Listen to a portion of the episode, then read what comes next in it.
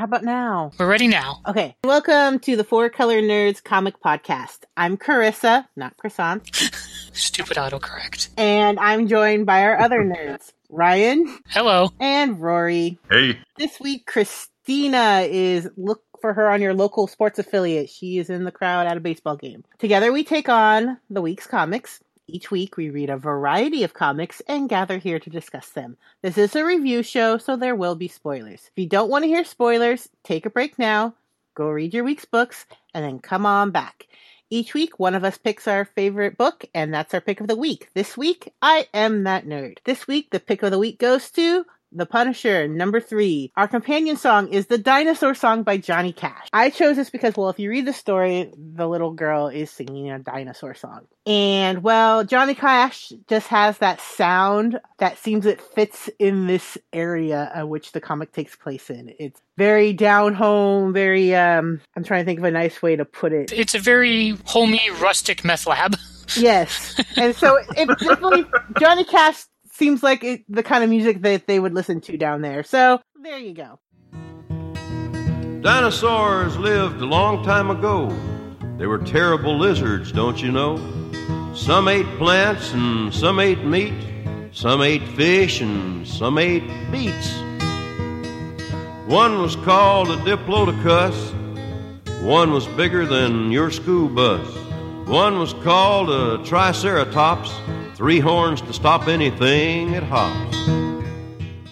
So, Punisher number three, Marvel Comics, written by Becky Cloonan, art by Steve Dillon, colors by Frank Martin. Where this leaves off is that Frank has been hunting down the drug people who he ran to the warehouse, and he has the DEA after him.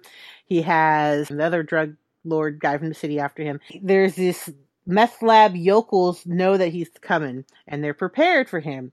And you might have heard, remember me and Ryan's outrage about their plan that they have set for Frankie, Oh, which is the leader's daughter is strapped to an explosive vest. And he's just manipulating her and it's all bad. And we got, we were very riled, not having it. The reason why this is my pick of the week is just that damn satisfaction. Clear and simple. Because all the books I had to choose from this week, they were all, the ones that were good, were all about the same level. But just pure satisfaction. And I'm just going to jump to it because, I mean, the rest of it is just basically a Punisher comic. You get what you expect. people are getting shot. People just want to see us take down the Punisher. I'm like, yeah, yeah, right. You're not going to take him down. The first batch of yokels like, oh, there's a van. They're like, what do you do? Take it down. They shoot it. They fail. They die. The face is looking for like some sort of weird super soldiers, and he's like at an asylum. It looks like weird, crazy people chained to walls. So back to why I chose it. So they're at the scene, and you know they fail taking down the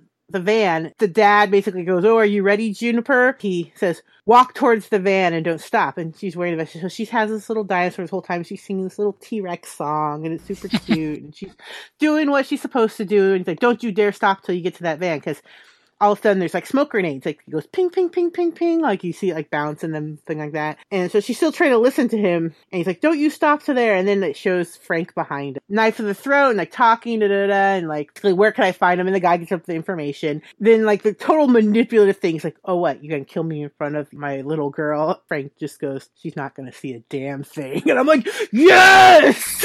I really like that. I, I actually did give a little little fist bump. I was like, yes.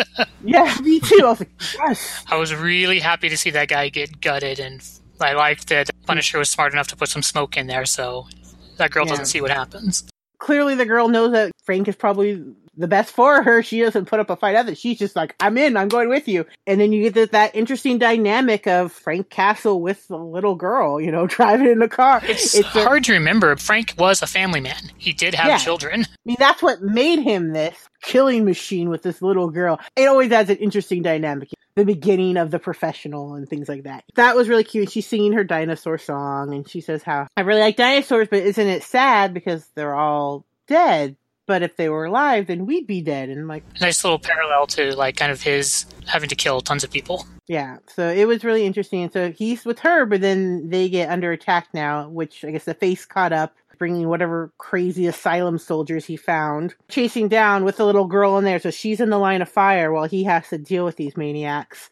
And that's basically where it ends. The drawing has been brought up that it is the preacher artist. Make a little bit more sense now, and I'm a little bit more accepting of it. Though when people get crazy eyes in this comic book, they get some crazy eyes. They are the crazy eyes are up on points on for the drawing. Like they are intense and they are creepy. The little girl though is still just as sweet as can be and they really emote her really well. If you're a Punisher fan, there's a great one. There's there's the conic shot that I posted this morning of him half in shadow with the skull holding the gun, like in, to point of reference. That one was a really good panel. And then just like me and Ryan talk about the the smoke with him saying she's not going to see a damn thing. Definitely worth, especially riled up as much as we were from the last issue. This one definitely pays you back for that. You feel some vindication kind of. So that's what I thought. What did you guys think? As far as the story goes, I'm really digging the story. I am liking what they're doing with it. I think the writing is good. I'm not as big of a fan of the artwork. It looks like everybody just everybody has that expression on their face like somebody had just gone crop dusting by them and then they just walked into it. And that's what the artist has drawn. Now I've seen his work in Preacher. I like it better there. It just it Yeah. doesn't do it for me here. Sorry. I think Frank doesn't look like Frank. The picture in my mind of what the Punisher should look like, and that's not it. The artwork is my least favorite part.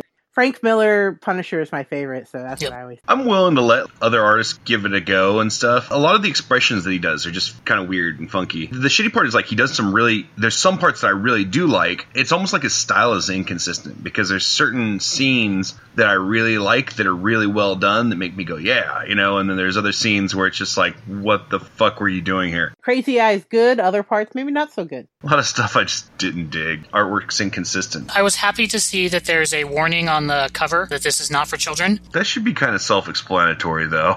But that's kind of been one of my complaints about this book is that it's in order to tell a Punisher story, I think it should be a more mature story. Like they got the violence down here. People get shot here, they get fucking shot. There's eyes exploding and blood hmm. everywhere and they do violence really really well. You got to give it to Steve Dillon for that. And the writing's Yes. good, but they have to blink out the curses, and to me, that just takes me completely out of the story. Ugh. I do not Yeah. like that. They don't do Marvel Max anymore, but if they did, I'd be a prime contender for it. I noticed so much in this one. It was really killing me. Or there should be like polybag, this one has swearing in it, edition or something. There is that one scene you talked about where it's kind of where you're looking up at Frank and he's telling them like you're next when he's like pointing the gun down basically at the camera, plays in like profile. That's a pretty good Oh, that was Punisher picture. Iconic, yeah. that one I definitely enjoyed. That was like iconic Yeah. right there. And then the part in the uh, the smoke grenade I thought was pretty cool. I also like that I'm pretty sure the Punisher used one of the people's dead bodies to distract the guy so that he could sneak up behind him. Propped him up, which I thought was mm-hmm. pretty interesting. He's like, nope, she won't see a thing, and then slits his throat. And the girl is adorable. I gave it a good three and a half. She's not going to see a thing. That small victory, right? I felt so strongly about the last issue. Give it three and a half explosive vests. I'll give it three. You're next. Roy, I believe you're keeping us in the Marvel universe. We got Moon Knight number four, Marvel Comics, written by Jeff Lemire, art by Greg Smallwood, colors by Jordie Bellaire. It's kind of funny because we just got to see Moon Knight last week. Here he is again. Written by the same. Not dying this time. So this is a little fun one. You start off, and Moon Knight and crew have uh, made it out to the streets finally. Now it's like everybody's seeing what he's seeing. It seems like his what we're not sure whether they're delusions or not, but usually delusions aren't shared. I still think it's ambiguous enough. Like I'm starting to tend more towards they're not just his delusions, but still could be. It's also written from his perspective. So, gotten out of the uh, the hospital that they've been in, it seems like they've gone super far away. End up right next to it. A cop ends up running up to him. Interesting thing is that you know it looks like that there's like you know sand blowing around and stuff. Cop's like, "What are you doing standing out here in the rain?" Moon Knight sees him as like gator headed. He totally Scooby Doo's it, where he like rips the like face off, and Yeah. a, it's like reverse Scooby Doo. You know, he rips the regular face off, and there's a monster underneath. One more person gets killed apparently by getting bit in the neck. I imagine that's probably more of a gunshot wound. That's what I was thinking. That that's in reality a gunshot wound. He's saying it Yeah. as a bite. I definitely like the biting of the neck though. That was pretty good. Jean Paul, he dies off from a gunshot wound. So now Moon Knight's losing all of his followers. They stop off at a diner that Gina owned before she went into the mental hospital. She's basically just to like give him a chance to rest and makes him some pancakes and stuff. And then he, as he's taking a piss of all places, Khonshu decides to show up, pay him a visit. That he's not happy because he's kind of like wasting time and resting when he should be, you know, when like time's of the essence right now. That diner reminded me of the island of the Lotus Eaters, is kind of what I was getting from it. Just the posture of him looking over his shoulder while he's taking a piss to the urinal, really Yes. well drawn to me. The stance and the angles, that panel of those three like shots, I love. Yeah, it was really looked. well done. So then Marlene wakes up right on time after they eat some pancake. Gina decides that she's going to stay at her place. And then Moon Knight goes out with Marlene and basically finds this big pyramid they've been approaching. They've also noticed as they were getting farther away from the hospital and closer towards this pyramid that it seemed like the effects of everybody started seeing more the Moon Knight reality. So there's something special going on there. Right as they approach the steps, well, Moon Knight gets punched by another Moon Knight. I like that that's the old Moon Knight costume. That's where we end off is Moon Knight meeting Moon Knight. And if you remember in the uh, hospital itself, what's her name had said that had said that, that this guy wasn't actually Moon Knight, that he was some kid that became obsessed with him. So let's see what happens next episode to see if we actually which Moon Knight's correct or if they're both. My favorite Moon Knight story is from a couple years ago, where like Moon Knight teams up with the Avengers, and he's going through and just whooping ass. And then at the very end of like hmm. the six or twelve issues, however many you know long that arc is, is you realize that all of those different people are just delusions that he has. He's actually doing all the stuff that the other he's picturing all the other superheroes doing. Like when he needs the inspirational talk from Captain America, he's just talking to himself. You know, is this actually another Moon Knight, or is he just like Fight Club punched himself in the face? Like I don't know what he's doing. Well, it could just be multiple personalities. You have to think a lot of different psychological um, ailments because that can always come up within Moon Knight. Evaluation form it says batshit crazy. That's a technical term, yeah. You were talking about that panel in the bathroom with uh, Jordie Bellaire's coloring. I think is amazing on that one where he's like sitting in the stall and like the two red doors are like pillars that he's next to, basically. Oh, it's just beautiful coloring. Those were my favorite. Yeah, the story's been great on this, and the artwork is just, just stellar. This really will show you why Jordie Bellaire is up for Eisner for coloring. This, this is a fantastically colored book. The coloring adds to the storytelling. like when it does the pointillism for like the sand and that, that deteriorated wispy kind of look uh, i love it it's, it's not stuff that you're, you're typically seeing nowadays in comics and it just really stands out the artwork it just stands out whereas the punisher the artwork brought it down this I one the artwork definitely enhances it up Let's give it four and a half pancakes. three and a half you wasted time eating pancakes I will give it four and a half. Gina's Diner is the island of the Lotus Eaters. So I'm taking us away from Marvel over to DC for Superman number two, written by Peter J. Tomasi, pencils by Patrick Gleason, inks by Mick Gray, colors by John Kalisz. So we didn't actually review Superman number one when it came out. It was awesome. So I knew that when number two came around, I wanted to read it because I was really interested in the the story. This is basically Super Dad is really what Superman is now. That you have Superman with his son and he's kind of filling the role of Pa Kent, that he's the mentor to his son who's discovering his powers. I really liked this. It had that sense that I want from Superman. It's hard to put your finger on exactly what it is, but it has to feel these are good people doing the best they can without being too hokey. The last issue had the son, he's not supposed to use any of his powers. Their cat got grabbed a hawk, like out on the farm. So he tried to use his laser vision to blast the hawk. But as you can see in this one, when he goes after the like octopus thing, he can't really control it very well. Ended up killing their cat. So he's been kind of moping around about that. You had this really great shot at the end of issue one where the rest of the Trinity of the Justice League show up and they keep like looking out his window at them and they look super scary. Batman and Wonder Woman just look terrifying to him, like they're like monsters, because it's from his point of view. So this one is Superman taking him on like almost like a training mission. There's this sub that's stuck in some ice, so he's going to take the kid there to not exactly to help him, but just to watch what he does and how he does it, so that when the time comes and he'll have to do these things on his own. So he kind of wants him to see what's going on. And he gets to the sub, and there's all these different people have different ideas about what he's there for. You know, is he here to spy on us? Is he here to steal the uranium? Like, what what is he here for? And then there's one guy who's like, "You idiots! He's here to help us," which I like. So then Superman's, you know, got his like heroic pose, like on the the deck, like shaking everyone's hands, and that's when this crazy ass giant octopus Cthulhu thing comes out of the water and basically eats the sub, which is really weird. Like, I still don't quite understand exactly where that thing came from or what it's doing, but it looks uh, interesting enough. So Superman's fighting the the octopus, and he needs his son to blast it with the heat vision. There are these like crystals on it that are controlling it, so he needs him to like burn them off while he's fighting. But the kid, he can't aim the heat vision. You know, it's just like this big blast ends up hitting Superman. Also, Very Cyclops.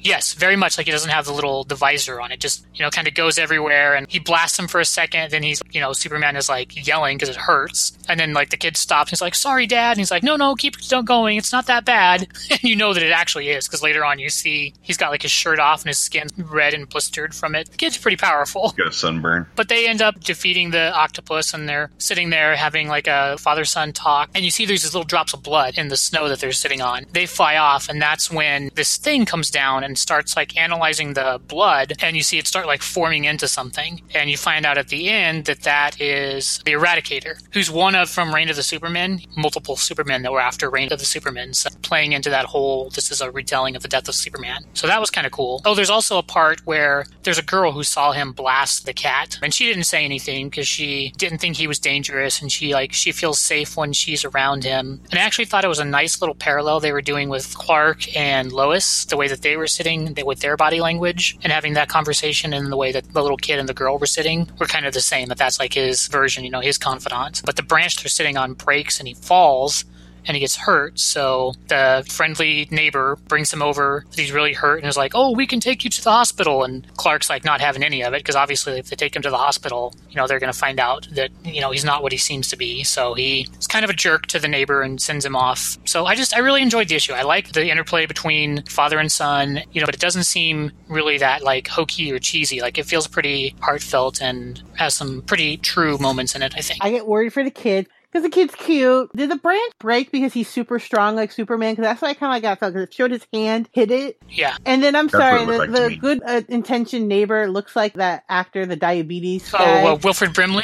He, he does. Wilford Brimley. He does. Wilford Brimley. He's over for some oatmeal and some. yes, kid's gonna get diabetes. He does look like Wilfred Brimley. It's true. Oh, it's so true. Now that I look at it, oh my god, that's hilarious. I like that this is more dealing with the personal life than more the superhero part. So it, I think it makes it more relatable and more interesting to me. It's really cute. At least the kid's really cute, and I like seeing what happens with the kid. Weird lava Superman at the end was kind of strange. Eradicator, yeah. Yeah, they're right there. I'm not really interested in him. Like he, I could take or leave him. I really like Lois and his interactions. I like hearing them talk and seeing uh, and all that Kind of boring for me. Blah blah blah. family. love and feelings, all that crap. Story wise, it didn't really suit my groove. I don't know. I wasn't really into it. Artwork wise, it was pretty good overall. There were a couple points where the faces would get wonky though. At the same time, there was some lots of good good shots and stuff in there. It wasn't really my thing, but then again, I'm not really a big Superman fan, so eh. Well, I ended up giving it four Eradicators. I gave it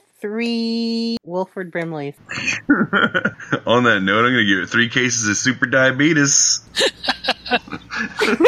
All right. Hopefully, moving on to something that Rory did like. I had Empress number four by Icon Comic, written by Mark Yes. Millar, pencils by Stuart Immonen, and inks by Wayne Von Grawbadger. Sorry, I love your last name, Von Grawbadger. And colors by Ive Svorcina.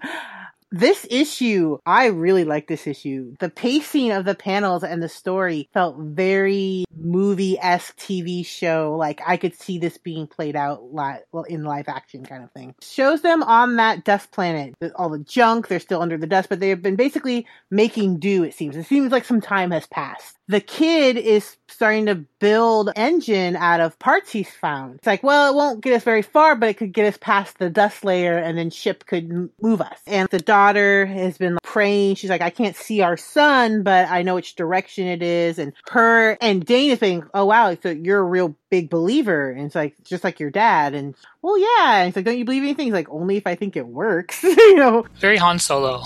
he is very Han Solo. He's very just whatever gets the job done kind of thing. You know, yeah. If it if it works, he has that kind of roguish former soldier. Then they are attacked and disturbed during this conversation. They run and there's red and gang of miscreants. I don't know what they are. First they shoot, and you, first you don't know, and it looks just like Dane just gets blasted right through the middle. It looks bad. Then they start chasing everyone down and shoot everyone. You're like, what? Is this the end of the series? What the hell? Just laying on the ground, and they just pick up the baby, and they're like, oh, it is a baby, not a midget. You were wrong. Like, like they had a bet about it. They're holding the baby like by like the scruff of the neck. I'm like, oh my god, don't you don't hold a baby that way? I'm, what is going on? These people are horrible. So I'm like, where is the story going with this? and they're like, oh, we got the runners, and they're dragging bodies into piles, and I'm like, it looks pretty grim. You're like, okay, maybe the story is just about the baby now. like taking a saga turn, like, maybe? yeah, that's what I thought. Kind of. I'm like, wow, that's not something I would have was expecting. But no, they have been stunned, and they're taking the children, and the children are going to be sold into slavery. The adults are going to be sold for parts. And when you think about that, I'm like, ugh, that's pretty gruesome. And so they're on the spaceship, and they're breaking the cloud barrier. And basically, this group that has captured them is well known for gouging for anything and everything and people and making a buck. Ruthless. As they're taking off the planet, they're looking at the port, and they're like, "Hey, ship." We can see out now. Ta-da!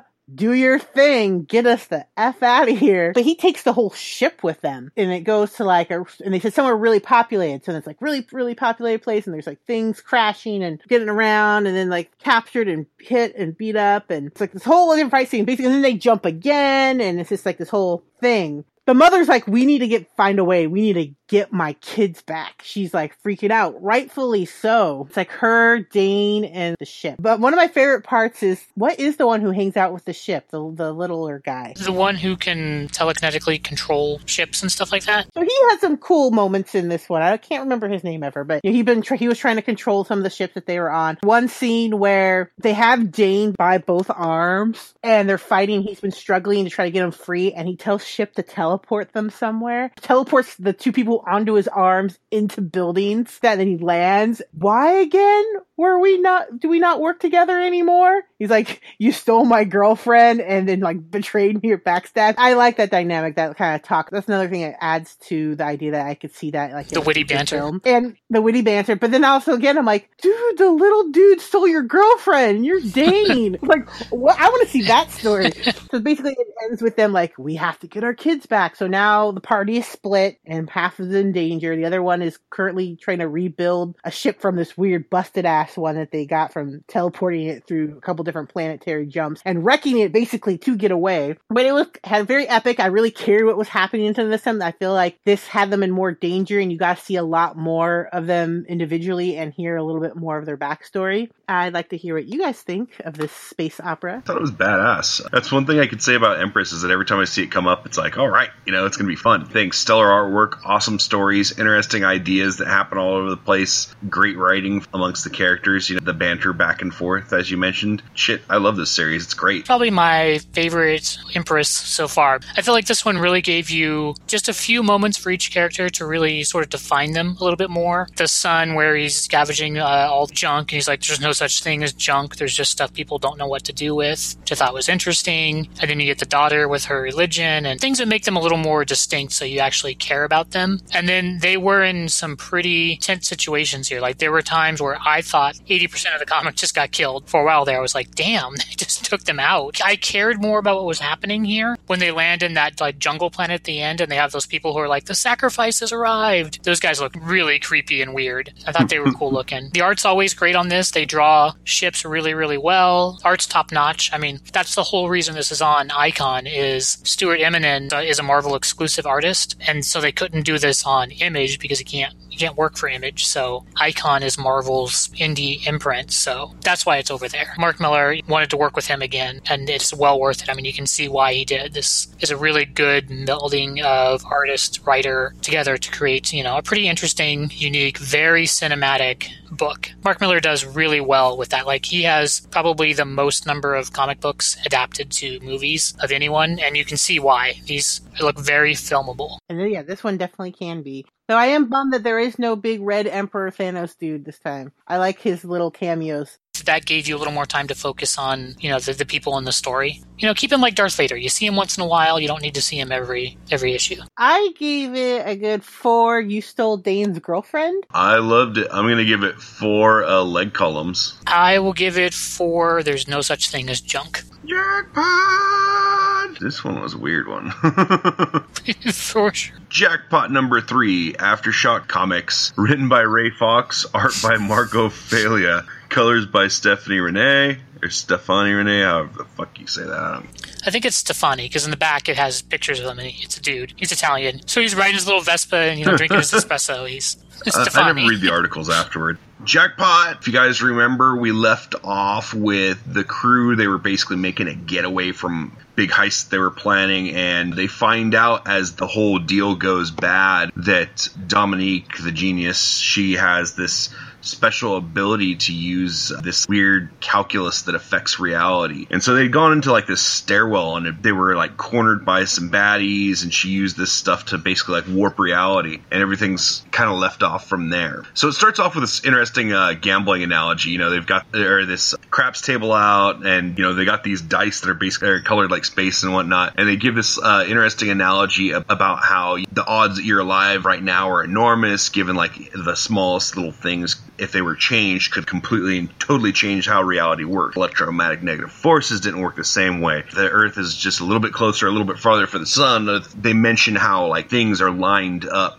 to make sure that like people are alive and they mentioned something about what if you figured out a trick where you could game the system and what if you know you gaming the system screwed everything up essentially it was a really interesting way to start off the comic book i thought I thought those dice Yeah. that were the universe was awesome because there's like a famous line, you know, God doesn't play mm-hmm. dice with Yes. the universe, and here you've got Yes. you know Yeah. basically that exact same thing happening. So then you jump off back into where we left off with the team in the stairwell, and the stairwell has basically gone full blown MC Escher on us. She is kind of like, looks like she's almost off in a trance as she's doing this stuff. She's kind of not really paying attention to what's going on as like, portals are opening and stairways are twisting in ways that they shouldn't.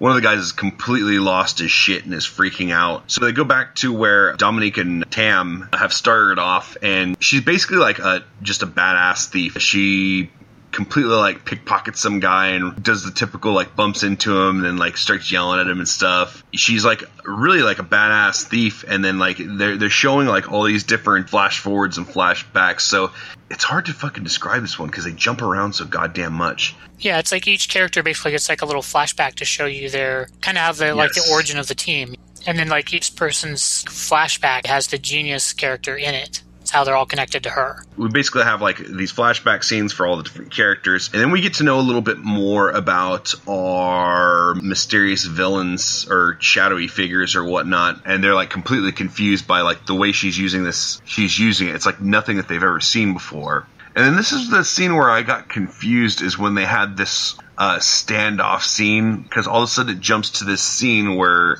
Oh, the CIA reminds me of the end of uh, what's that Angelina Jolie movie with like the Loom of Fate that they have. It's a comic book adaptation that's completely different. Wanted. Yeah, reminds me of Wanted, where they have that kind of Mexican standoff in a circle scene. very interesting very weird The way that I felt about it was like each three or four page little story was really interesting and good on its own, but when you put them all together, you're like, what the fuck was that? yeah exactly like how they fit together and the time sequence and all of that is and i think it's probably purposely confusing it was still it was very odd i would really would have liked this book just as much if not more if it was just a straight up we're a team of super criminal con artists and you know just like an oceans 11 book yeah Mhm. Uh, it's definitely good. I enjoyed it. They definitely keep me wanting more. I was interested in the first few ones. This one, I was just like, wasn't loving it. I didn't like it. It was just too confusing. the individual parts don't add up to a better whole. You know, each little flashback is interesting, but you throw them together and then just the whole thing with the calculus is very strange. If you took all your favorite foods and threw them in a blender blended them together and then drank it, it would not taste good. kind of the best analogy I got for this. Three pairs of dice. I gave it one and three quarters. What the fuck, floating maids? I was so sick of seeing the damn maid floating in the air. What- That's her outfit that she's wearing during the heist. I know, but it just bugged me. I will give it two and a half equations. But now moving on to a comic that I really did like, which was almost going to be my pick of the week. Right? Oh, Spider Woman number nine, written by Dennis Hopeless, uh, pencils by Javier Rodriguez, inks by Alvaro Lopez, colors by Javier Rodriguez. Now that I'm thinking about it, my two books this week are both about parents. So that I identify more with the parents, I think, than the kids because I'm old as fuck. Jessica has taken a job to uh, go investigate a Wendigo outbreak in Canada. Yetis. No, they're win- the Wendigo. They're the cannibal spirit of winter. I know what they are, but he keeps saying Yetis at the beginning. I just I love this book. This is probably my favorite book, hands down. And this one, this issue has a lot of things I really like about it. So this is a Civil War tie-in, and basically the tie-in is Carol keeps trying to call Jessica, and Jessica keeps basically ignoring her phone calls because she doesn't want to hear about it. Because she, you know, she went and she fought that celestial thing that came through, you know. So she's like, saving the universe once a year is enough for me. Like I don't need any more of this crazy superhero stuff. So she's off to investigate the the Wendigo, which they have this this cool little line where they explain what the Wendigo is, which I'm pretty sure is a line from a comic book where they're talking about the Wendigo. So basically, the Wendigo is if you eat human flesh in Canada, you will become the Wendigo. So they're at this convention investigating it, and there's a, a smoked meat dinner that they're having. They have lots of the motion and panels that I like, where they've got Jessica and Porcupine moving around, investigating everyone, and having a little bit of hard time determining who's suspicious and weird and who's just Canadian.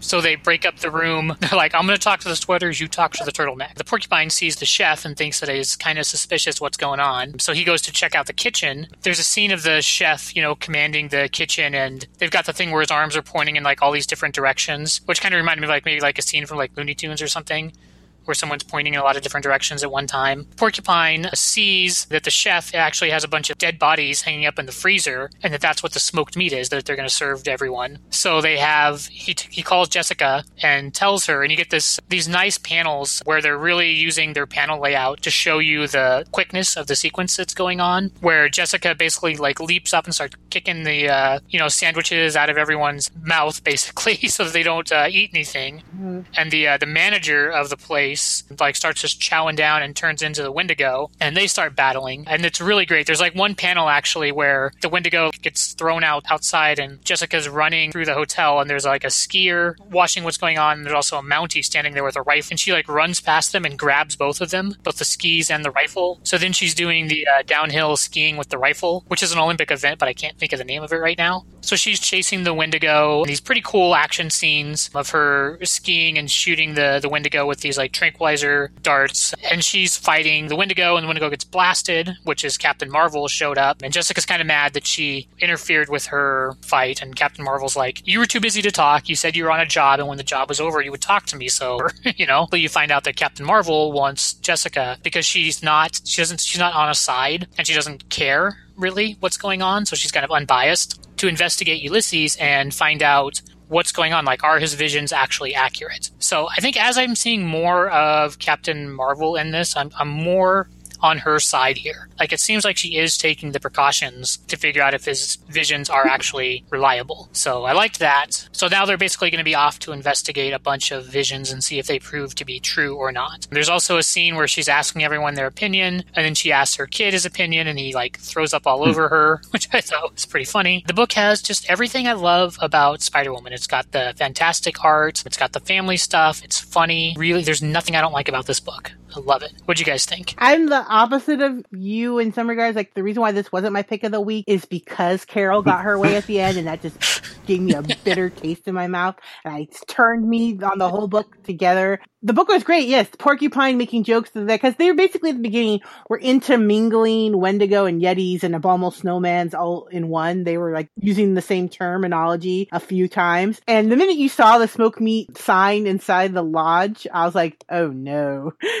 it's a Wendigo, not a Yeti. And that was just really funny. Like the action panels were amazing. It was funny. I love the little Wendigos because Wendigos look like big furry werewolf men. I thought it was really great. And then also the part where the kids are like, "Oh, what's wrong with Daddy?" And then all of a sudden there's multiples of them and they have a fight. And he's like, "Get back up here!" And I really do love. I love that Jessica thinks for herself, at least at the beginning. And I like her fighting with Captain Marvel. It seems like a real fight that you would have with friends, like the the type of friends where you can be as forthcoming as you can be and know that you'll still be friends later. And that there's a certain dynamic of friends that, that you can get away with something like that. And I felt like their conversation and their back and forth banter was very realistic in that regards. Oh yeah, your powder blue ski suit. She's like, I look damn cute in this powder blue ski suit. You know it. She does look damn cute in that outfit. It's awesome. They were being kind of like bitchy at each other, and I love it. And I like that she kept brushing her off. And the point where I disagree with you about Captain Marvel is, I feel like she's feigning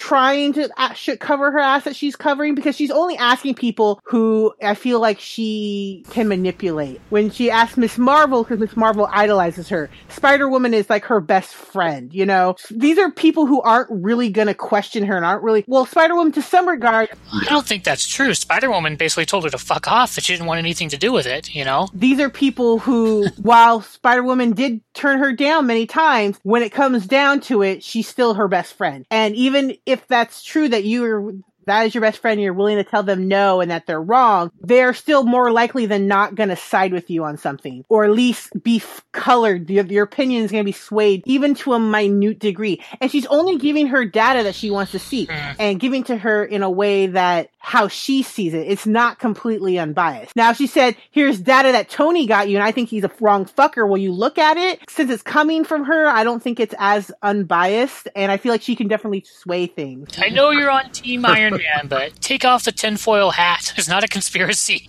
I She's think trying Carol's to a big it out. bitch right now, and I don't like her. I like I Jessica. think Carol's trying I to think figure it Jessica's out. cool. I really hope Jessica can see it. She can help sway it because it's not cool right now. I don't like Carol's actions. I'm, I'm more on her side. Originally, I was with Iron Man, but as I'm seeing more of from you know the Captain Marvel book with you know the consequences of what happens when you don't act, and here she's trying to, I think, honestly verify what's happening. I'm I'm more with her than Tony, who is quite clearly insane at this time. I also liked uh, the scene with the porcupine where he's fighting all the like the Wendigo. That he's like basically fighting for his life, and Jessica and Carol show up, and they're just like kind of like still talking and just kind of like backhanding like the Wendigo, like this is nothing Little to us. porcupine spines in them. I feel like the only reason why she's double checking stuff now is because Tony brought it to her attention. I don't think she might have on her own. Tony might be crazy, but at least I don't see him trying to manipulate people as much, and that just rubs me the wrong way. You don't see not Tony right Stark now, as not being a currently. I'm not saying that it can't happen, and I'm not saying that it hasn't happened because it has. But I'm just saying right now, Carol to me is pulling like Mean Girls high school crap, and I don't like it. I enjoyed this one a lot. It was really funny. I liked the banter, the bitchiness that was going back and forth. I definitely felt it when she's getting called like left and right and she's like picks up the phone she's just like fuck off you know but doesn't like actually answer the phone. I'm like oh that sounds like me. For as obvious as this whole thing was the whole wendigo thing it, that was kind of like the humor in it is that like the wendigo thing like was was like so like not even important to the story as they're just like, basically kicking the hell out of a bunch of wendigos carrying on with their sh- shit. I'm not like you guys where I'm like all like sold on one side or the other because I don't give a shit. I'm kind of leaning towards uh, Carissa that this is more this is more Carol's like doesn't know how to not get her way and she's just basically I, I feel that she's that's kind of her personality is that she's she wants her way and she's going to get it. And so she's very creative in her approach. There's a lot of aspects of the drawing like we, ryan's talked about like the movement happening and stuff like that where she basically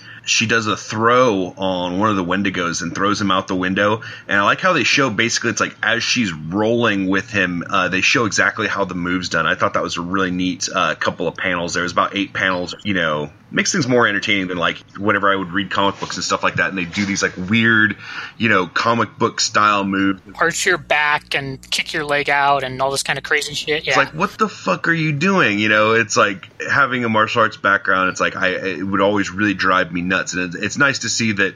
You know, the artists of nowadays are starting to make it a little bit less hokey, like put two fists together and swing them and shit like that, and like starting to actually make things like more real moves and stuff like that. I mean, it just makes things like visually more appealing. I will give it four and a half uh, powder blue jumpsuits. I gave it four. Yeah, hang up on Carol. I'm gonna give it four finger sandwiches. so we've got Justice League Rebirth number one, DC Comics written by Bryan Hitch, pencils by Bryan Hitch, inks by Daniel. Uh, ooh, whoa. Anybody want to help me on that one? Rio. Yeah, Henrius. Sorry, Henry Daniel. Henrius, I will assume, and Scott Hanna. That's one's easy.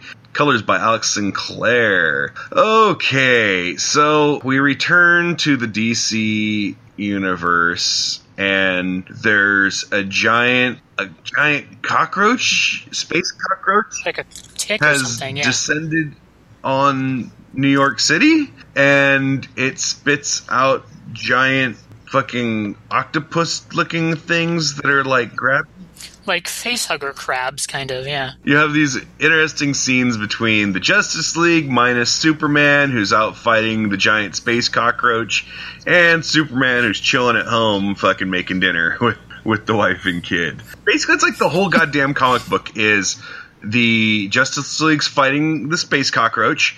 And Superman sit, sitting at home talking with Lois and talking about, nah, they can take care of it themselves, no big deal. At one point or another, they go inside the space cockroach and get close to its mind because they assume that Spence is spitting out sea critters that Aquaman could talk to him. Which, surprise, surprise, they're correct. And then it basically like so they're sitting there struggling with the giant space co- cockroach and it's telling them how doomed they are and there's more space cockroaches coming in and then eventually Superman shows up and kicks the shit out of it and you know opens up holes so that they could damage it and scare it off and shit. That's basically the gist of the fucking comic book. It was sucking Superman's big giant super dick the entire time. Uh, that's how I felt about it. You know, like because they're sitting there and they're having all this trouble and then I'm already it's kind of like one of my things that I've never really liked Superman about is that it just he's super powerful and it's like okay you're boring. I didn't, I didn't think uh, Action Comics or Superman was boring. I thought those were really well written. Let's give up the whole we need to go inside it thing. You know, I mean, I know that that's a classic piece of mythology. It's also way fucking overdone. There's always some giant critter that somebody's got to go crawling into its belly so it could get to its brain so it could talk to it. That's the classic gaming party maneuver. it's classically lame and overdone and and not interesting. It doesn't add anything to the. I wish when they had went uh-huh. inside that there would have been like, antibodies that they had to fight, or like white blood cells, or like something like that. You know, to show you the size. Okay, he wants to interface the Well, to show you the size difference between them. That you know, this thing is basically the size of the island of Manhattan. If you're going to go inside, use it. The artwork was good. The artwork was really good. The story sucked balls. That's my take. I tend to agree with Rory on this one. I was like, what the hell? They're fighting a giant space trilobite. I was bored. Like, I thought it was really creepy with the things on their heads. I'm like, okay, that's very Lovecraftian Cthulhu. Creepy. I don't like that. that's okay. Nice touch. Other than that, I'm like, I don't really care. I was just kind of creepy. Uh, like again, the, the artwork was great.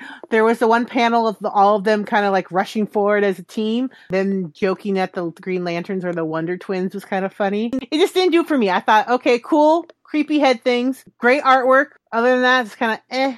I'm sure you liked it because you tend to like things like this. there are things I liked and there are things I didn't like. So the artwork looks good, but there are some panels where they're like just overly posed.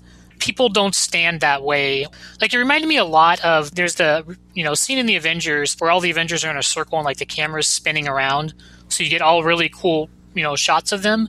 And there are a lot of panels like that where they're all in their superhero pose doing shit that doesn't make any sense Yeah. and like turning their bodies in weird ways. So I, I didn't like that. Um, but the art does look good. I thought that the giant cockroach tick space thing was kind of cool. And I also liked the idea that it was here, that there's something else coming behind it, and that what it was going to do would have been a mercy compared to what. So I thought that was kind of cool. I liked the part with the Justice League where they're like, again, talking about how they don't really know if they can trust this Superman. And Batman's like, no, he needs to be part of the Justice League. And they're like, uh, what are you talking about, Batman? You're like the most suspicious of us. And you're all for this? He's like, no, no, I don't trust him at all. That's why I want him really close to me so I can watch him. Mean mug by Bat. there were some images that I liked. I thought that the alien bug thing looked pretty cool. I did think they could have done more with it when they went inside. I felt like this could have been two issues rather than one issue. I felt a little rushed. I mean, this is just a rebirth to kind of introduce you to the idea of the Justice League and where they're at, and you know, it'll pick up with with their actual stuff. But you know, as far as like he's doing both the writing and the, the pencils on this, and he's doing a pretty good job of both. I think. I mean, I know you guys maybe are not as much of a fan of this as I was, but I enjoyed this very much. I think it set the stage, and I feel like there's something sinister coming. Felt like it was a handy to Superman, so I'm going to give it two and a half super boners. I'm gonna give it straight the middle of the road, two and a half trilobite hats. Uh, Trilobite hats. Stylish. I'll use Wonder Woman's line. I'll give it three and a half worth of Justice League run. Still with DC, this is uh, more of the Hanna Barbera reboot that they're doing. So I'm gonna. There are two sentences that I'm gonna say that I really never thought I would say. Uh, the first one is I read a Flintstones comic this week. The second one is I love the Flintstone comics that I read this week. It was amazing. Flintstones number one from DC Comics, written by Mark Russell, art by Steve Puh. I'm not sure Pug. I don't know how you say his last name. Colors by Chris Chuckry. The Flintstones. It was when it came out commentary on modern life, and I think that this sticks with that. It's very funny, but it's also way way darker than I would have expected from a Flintstones uh, comic. It's also really, really insightful and has some interesting observations. So you've got basically two stories going on here. Um, you've got Fred, who's working, you know, at the quarry, and there's these Cro-Magnons who got hired, and it's Fred's job to take them around and make sure that they really enjoy themselves, so that they'll continue to work for him because they're, you know, they're way stronger than people are, and they don't know what money is, so he doesn't have to pay them. So he really wants them to to work for him.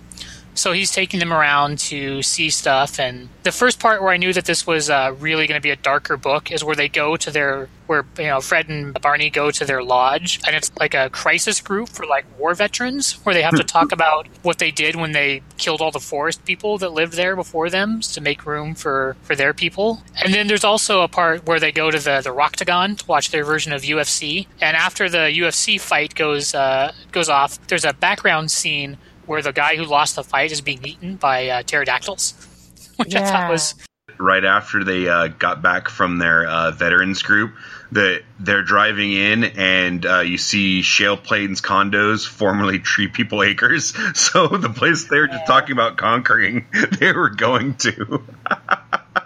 They also have like you know all the names, tons of things that actually exist. The one that I thought was really funny is there's a uh, there's a gay bar there called Homo erectus, which I thought was pretty funny. So they have all their different you know names for the stuff. So there's lots of puns. If you like puns, you'll be really happy with this.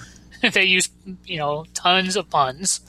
Yeah. And then the second story is uh, Wilma is she's got an art exhibit that she's going to go to and there's a bunch of hipsters who basically talk shit to her the whole time and you know call her art really derivative that like cave paintings are so over you know that everyone's there's nothing new there. She's like an outsider art exhibit but she that just means that her art is outside the building which i thought was kind of interesting. Like i really thought that there that her painting actually is a good example of how this book comes at things from all different kinds of angles. Funny parts with her painting where you know she does the painting and she's like oh i think i'm going to call this one hands because it's just like her hand in like ink on the the page but then there's also really like insightful social commentary going on here. I also like at the end, they had something that I've been thinking about actually for a while since I heard it, where the Cro Magnons decide that they're not going to continue working there um, because they don't like civilization.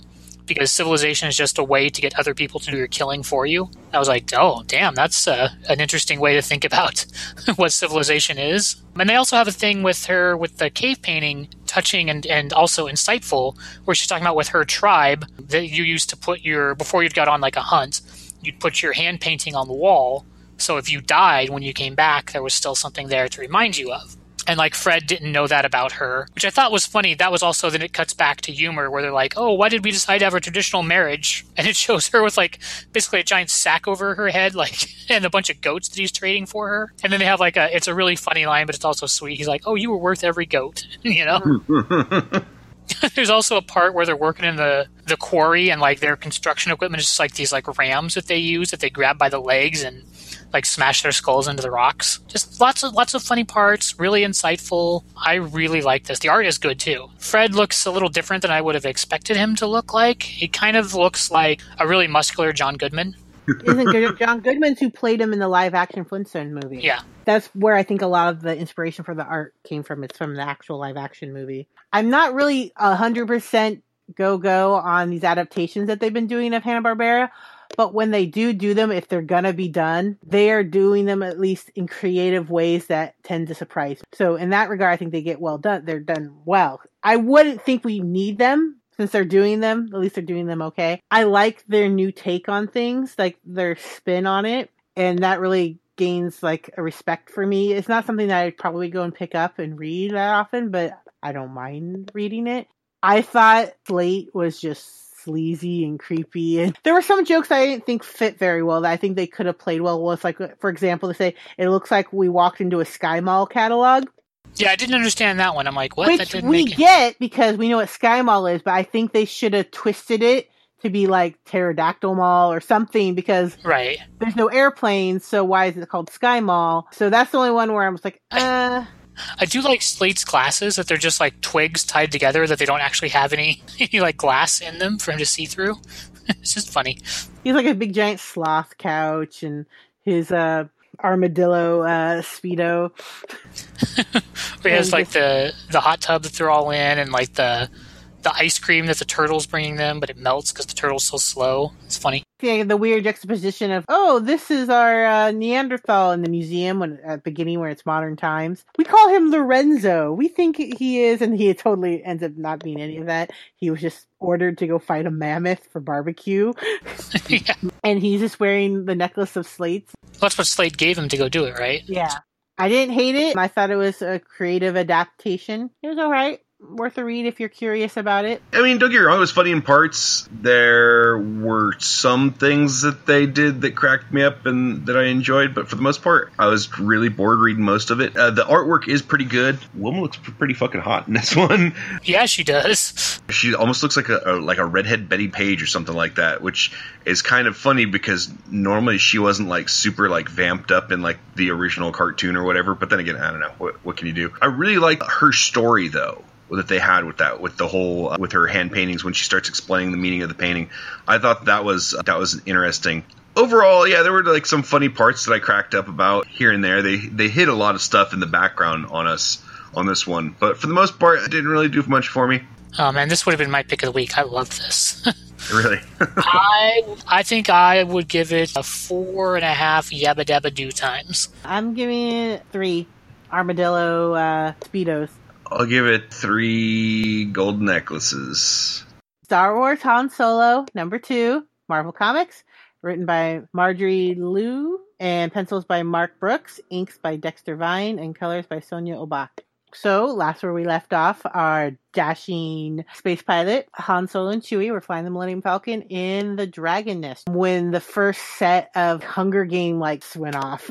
There's people dropping left and right. They're saying we've never had this many casualties in the first trap. The whole commentary's going on. So there's like a ship that passes Han and is firing behind him but not caring that the Millennium Falcon is there saying that he's shooting at the probes, but really shooting, trying to take out Han. And Han doesn't take too kindly to that. There's other people who have like some sort of trick up their sleeve and they're saying, no, no, it's a Twi'lek girls, the uh, pair. And they're like, we need to save this for this other part of the, like, I think the vastness they call it or something. And they're like, well, it's not going to do us any good that if we don't make it to survive enough to make it to the vastness. So they blow that trick. Someone's just like, oh, look, they had a trick up their sleeves and they get themselves out. The one who's been like the old racer, the weird, uh, looks like the opera singer from Fifth Element, chick, blue one, she's just doesn't even have her ship powered up and just kind of floating through dead space, not being attacked. And that was a big clue, I think, because um, you'll find out later that Han basically cuts his engines, he figures it out because basically as the debris all flying around him and all these ships have been disabled, he knows that the the mines or the probes or whatever aren't going after those. They're only going after things that have that are activated. So he cuts his engines, is using the forward momentum that he had where he was trying to get away from them to push him past the barrier or the checkpoint basically. The blue alien chick has basically was waiting for that the whole time. So then she latches an anchor onto the Millennium Falcon and basically has Han tow her across that finish line for the first half. And he was like, "Oh no, lady, you just not do that." So he was kind of irked. So that's that first half of the race. So they're on the planet for their first checkpoint. Han basically gets into it with the guy who shot him. He's just like, I'm not having that. That's just rude, disrespectful, whatever. And people are like, well, you can file a report with it, and you know, because that's unsportsmanship conduct, and da da da. He's like, no. But if he does it again, And they're like, oh, see, he respects the race. He understands about the race and not about grudges. And they're giving Han like props. Chewie sneaks off and is going to go meet up with their contact, which is the whole reason why they're doing this race in the first place. It's for the rebellion.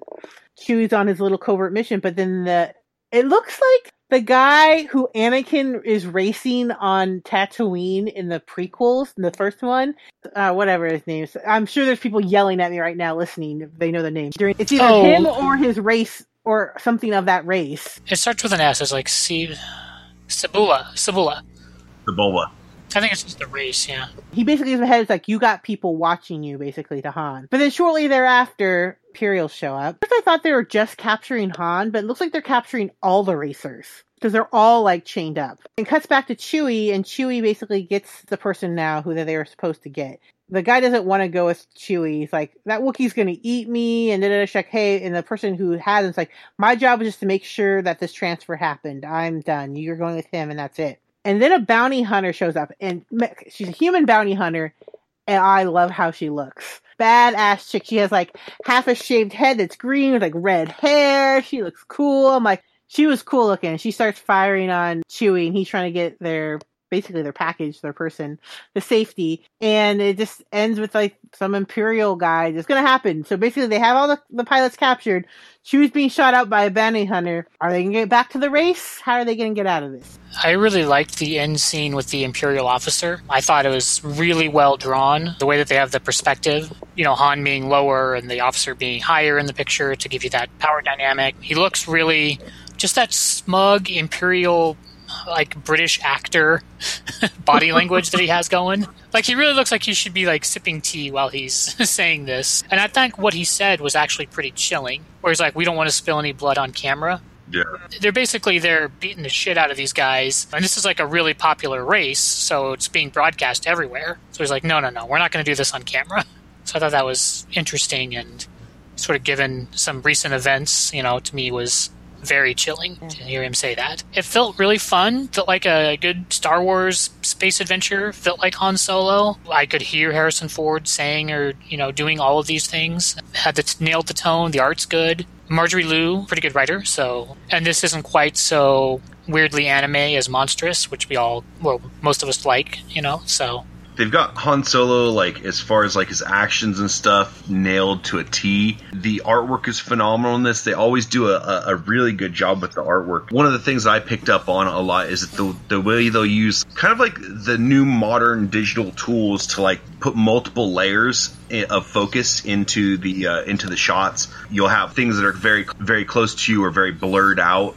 and then as it goes through the scene, you know, like there's a scene that I'm looking at in particular right now with uh, Chewbacca and he's running with the little gray alien. Everything goes from really blurry down, you know, your tunnel vision, which is Chewie running with this alien in the middle. I like that effect. Adds a lot of realism and a lot of depth into the drawing. And so neat shit like that. Yeah, character design's excellent. The characters themselves actually just kind of like pop out from the page. They they're very lifelike. I mean, this run is excellent. And I mean, I've really shit on some of the Star Wars comic books. So far, Han Solo's been kicking ass for me. If they messed with Han Solo, I would let you know. If it was not up to par very true. for Very my true. boy. But so far, he is definitely. It, they have his tone down. I will give it three and three quarters. Cut the engines. I will give it three and a half. Watch yourself, Solo. oh, you bastard! I was certain that you weren't gonna, that nobody was gonna catch that one. I was like, oh. It's funny how often we all pick out the same things out of all the shit we could pick out of a comic book, you know? Yeah. I'm gonna give it four shaved green sides of heads. So, those were the books we read this week. To check out our weekly pull list and other nerd shenanigans, go check out fourcolornerds.com or our Facebook page, also Four Color Nerds. You can follow us on Twitter or on Instagram. You can find the podcast on iTunes and Google Play Music On Stitcher. On SoundCloud, and on Podcast Addict. Make sure to subscribe to the podcast and come on back next week for another episode. Until then, keep reading, nerds.